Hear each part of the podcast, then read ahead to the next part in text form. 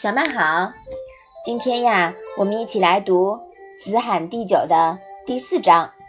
你先来念一下好吗？子绝四，无义，无弊，无故，无我。义、必、故、我这四个字是什么意思呀？啊，我们先来说说这个“义”字啊。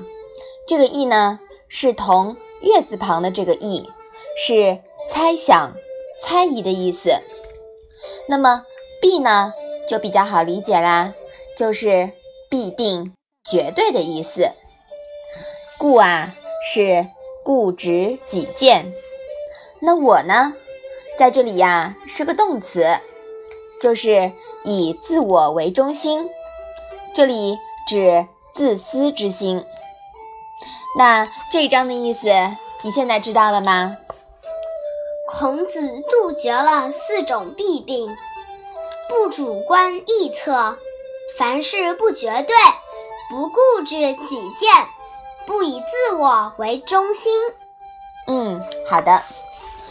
自古以来呀，人性都很难摆脱这四个弊病。固执的人都不会认为自己固执，以自我为中心的人呀，会认为这是天经地义。但指责别人的时候呢，一个比一个积极。这几个字呀，道理很浅，但是。最难做到。孔子吃过亏，然后他吸取教训，做到了。哎，我我来考考你啊，嗯，以自我为中心是什么意思呀？就是很骄傲自大的意思，是吧？嗯，就是凡事呀都考虑自己的利益，不考虑别人，好像觉得地球都是围着自己转的，这是很不好的，是吧？嗯嗯，我们现在的小朋友呀，特别容易犯这个错误，因为家里面呀，总是爸爸妈妈、爷爷奶奶、外公外婆围着你转，什么都给你安排的好好的，对吗？嗯，容易养成以自我为中心的这种小毛病，是不是一定要改掉？嗯，要多为别人考虑，是吧？嗯嗯，妈妈觉得呀，孔子杜绝了这四种弊病，是我们特别要注意的。你再来说一下是哪四种弊病啊？